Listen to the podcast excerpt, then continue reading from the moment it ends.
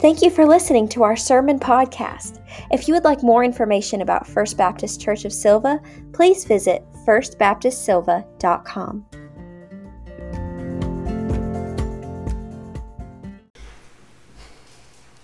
Back when I was a child, when my father came home from work, he'd strip off his suit and tie, put on his grubby clothes, and go out into the backyard gardens. Grumpy, irritable, he would take a hoe and he would begin to go at the red Georgia clay. He'd get his hands dirty. He'd yell at me to get the water hose to bring it up. He'd go to the shed. He'd, he'd get and till the ground. He'd work and work. Watching my father, I knew that he enjoyed gardening, but I also would come to learn that he was working out his midlife angst in the dirt, something that a six and seven year old child could not understand. He'd bark at me, Come on, Jeffrey, help me in the garden. And I'd protest. I didn't want to do what he was doing. It looked terrible. He seemed miserable, and I didn't want to do it. And he'd say, Come on, Jeffrey, you'll be fine once you start sweating. Dad was a skilled farmer and gardener, having grown up on the farm himself in western North Carolina, and he most always had a bumper crop. And when he got a harvest, whether it was beans or tomatoes or okra or even peanuts, one of the first things that he did was give it away. Y'all know this practice yourself. It's deeply Southern, it's in our DNA. But there was also a kind of pride that he took in, in showing off about what he was able to do with the soil and the ground that he had found himself on. Heck, fire, I remember he'd even bring back dirt from Yancey County with the night crawlers and dump it in the gardens there to help transform it so that the soil would produce. And it did. And he loved to give away what had been given to him. That stuck with me. And I see it echoed in your own generosity when your gardens come into full bloom.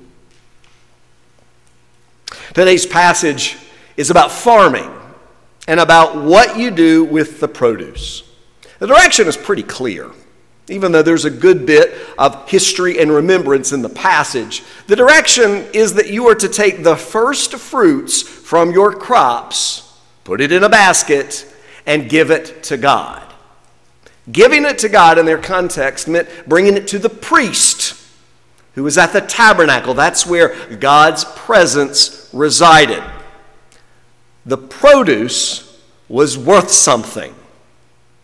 So, by first things and by first fruits, we're talking about taking that which the land had produced first and right out of the gate.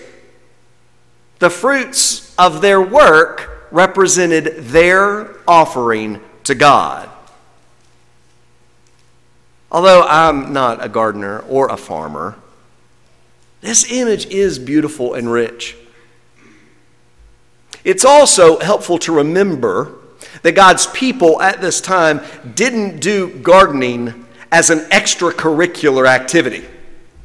This is not what they did to work out their work frustrations during their day jobs. No, this was about survival. What the people grew was exceptionally valuable to them, it was their currency. This is how they would provide for themselves and for their children. But even so, these people were directed to give their first fruits back to the one who had given it to them in the first place. To sacrifice something means to give something up for a greater purpose. I think it's a bit of a lost concept, honestly. Now, I'll grant you that sacrifice is something that we're very familiar with as we sacrifice for our children, or maybe even our grandchildren. But have you noticed that our ability to go beyond that sphere of influence has diminished over the years? I have. In fact, in our context, sacrifice sounds foolish. The idea that you would give something away that's valuable it, it seems as though the act of giving up something that is clearly in your best interest sounds like a bad idea that will end in ruin. We have lost an appreciation for sacrifice. Fact throughout human history, people have been driven by survival. That is, trying to survive. This is difficult for us to grasp because many of us have been born into privilege. We don't have to worry or be concerned about the things that overwhelmingly throughout human history people have had to worry about and be concerned about. To survive, humans have had to have access to clean water, and enough food for themselves and for their families. And when these two ingredients are not there, there's strife, there's movement in terms of people, there's crisis. And in fact, for those of us that remember our Sunday school lessons from, from age old times gone by, we remember that much of the Bible is about famine and feast and about being relocated. We take these things for granted. It means nothing to us to go down to the store and get what we need or to order what we need online. I don't think we should feel guilty for this, but I do think for us to understand this passage and what it meant, we've got to appreciate that our reality is radically different from the context of this story and so many others in human history and in our world today. God's people had just come out of the wilderness.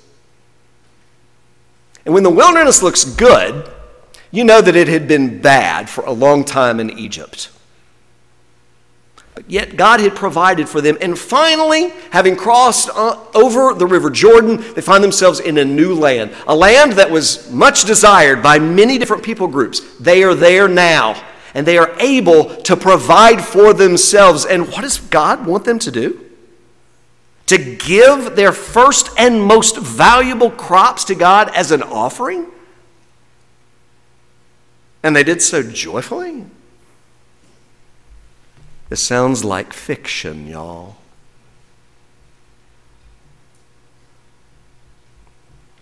I suspect that in your lifetime, you've heard how some Christians have suggested that we give money to God so that we can receive more in life.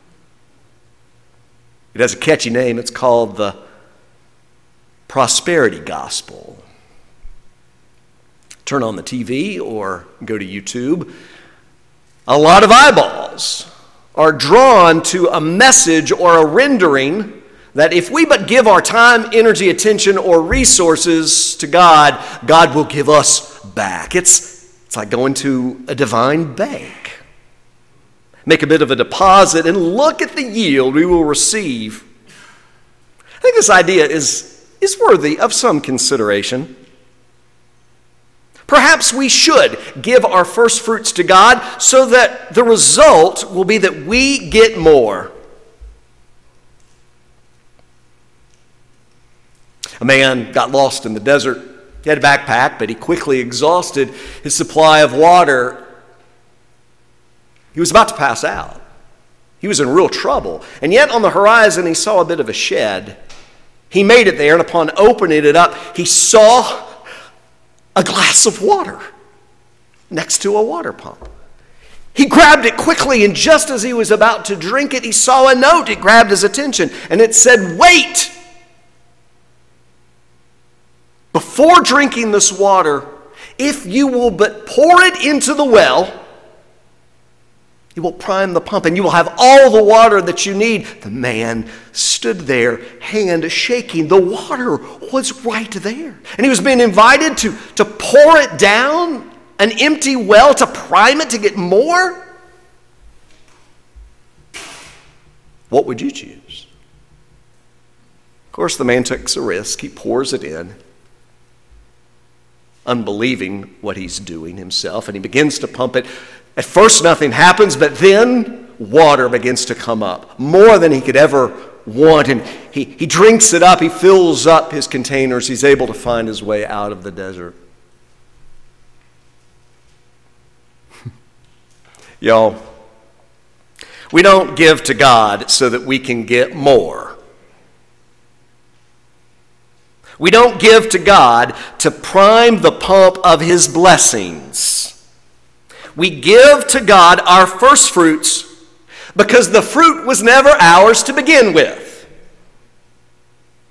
We return a portion of what God has given to us because it shows how grateful that we are that God gave it to us in the first place.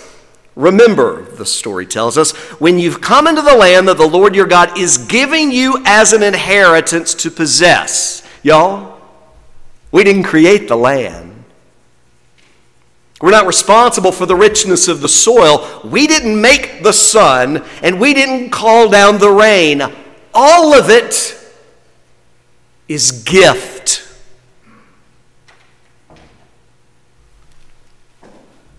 As I pointed out earlier, we are a people that remembers. Jesus calls us to remember. I mean, think about it. Of all the different things that we could have etched into wood, to get our attention every Sunday and every moment that we're in here, we did this one. This do in remembrance of me. We are a people called to remember. And why? Well, it's not a new practice. God's people, Christ's people, routinely remembered.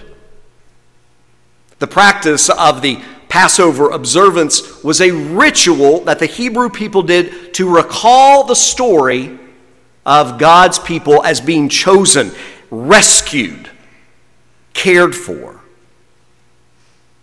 Of course, Jesus provides a way for us to remember Him in bread and in a cup.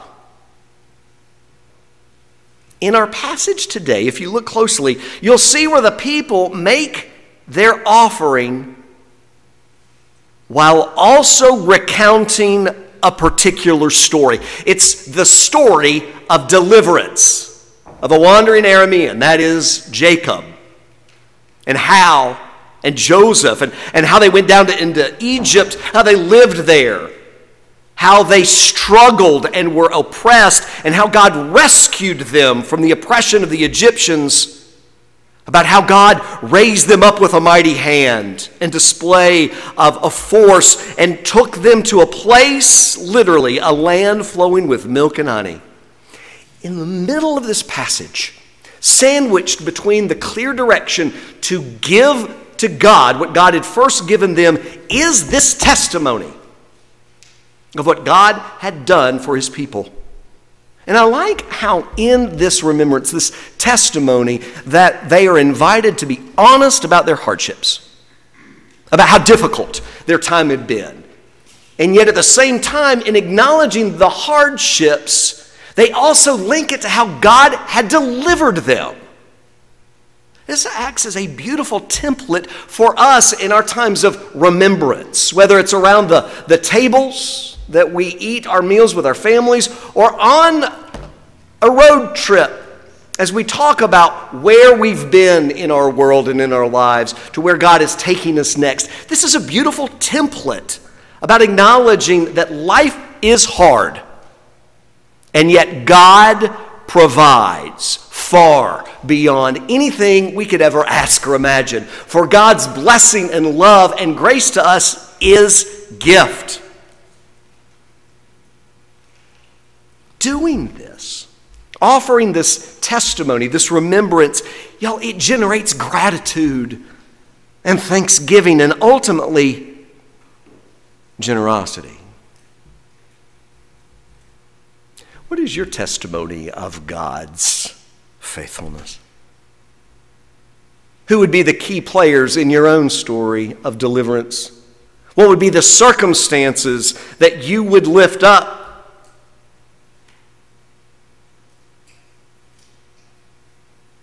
I do think that the image of harvesting is helpful, especially for those of us who are still working the land, so to speak. What are you harvesting? Seriously, what are you harvesting? What are you working for and toward? What are the fruits you're cultivating? I'll tell you this if it's not worthy what you're doing to give to God, perhaps you should change crops.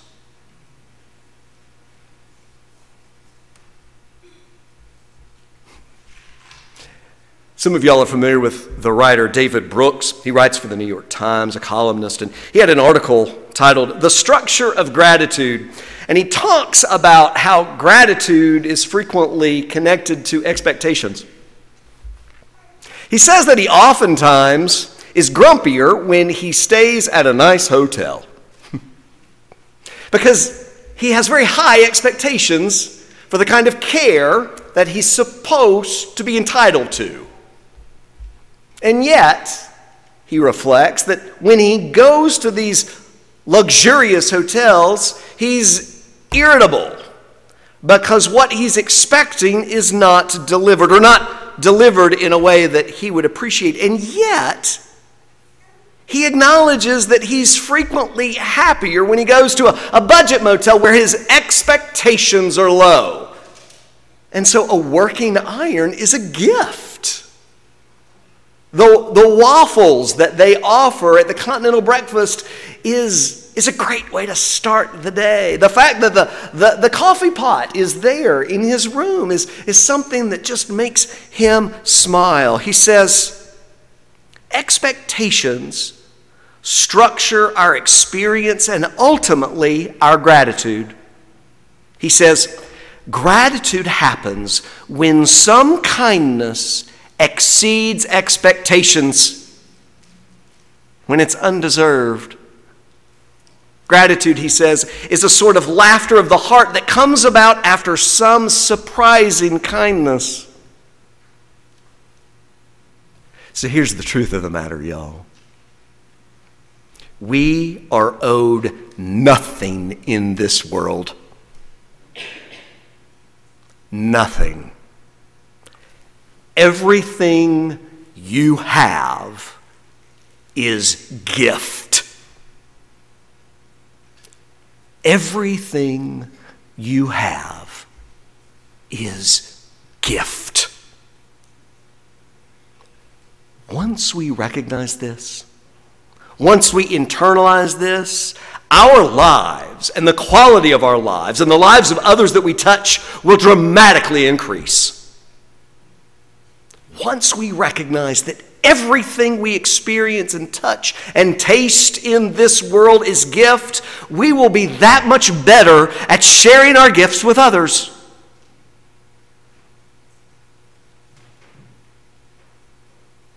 When we share our first fruits to God, we give a tithe. That is a tenth of what we've been given to the work that God does through the church.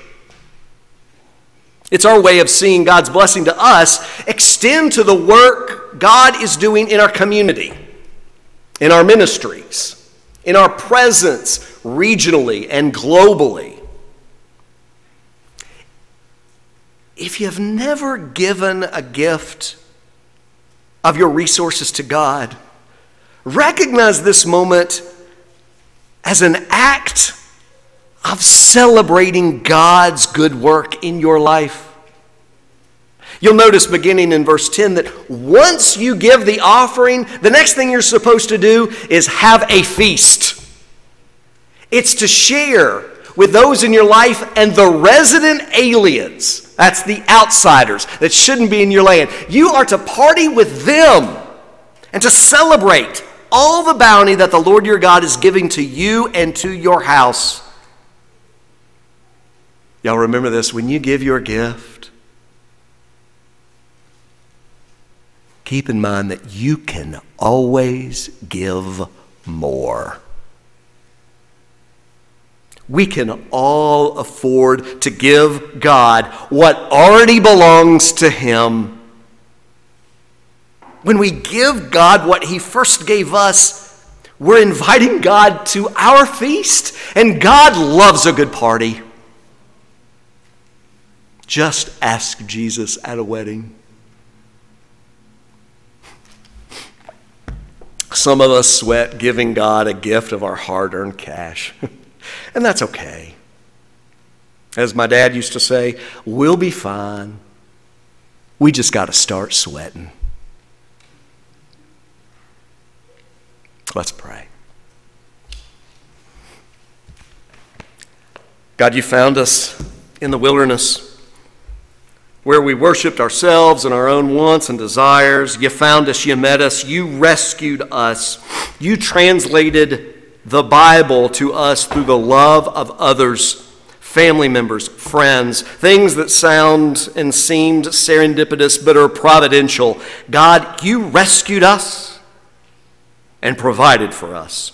You set us in a place where we were loved, where we were called where you gave us the opportunity to grow a crop.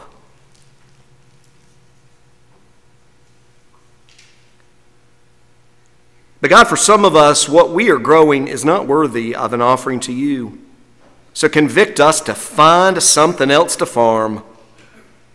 And for those of us that find our life's work in a place that is rich with nutrients and dark soil where good things can grow, God, we pray that you might receive from us a gift returning to you what you first gave to us. Help us know, God, that the first thing that you want from us is an acknowledgement of how good you are to us.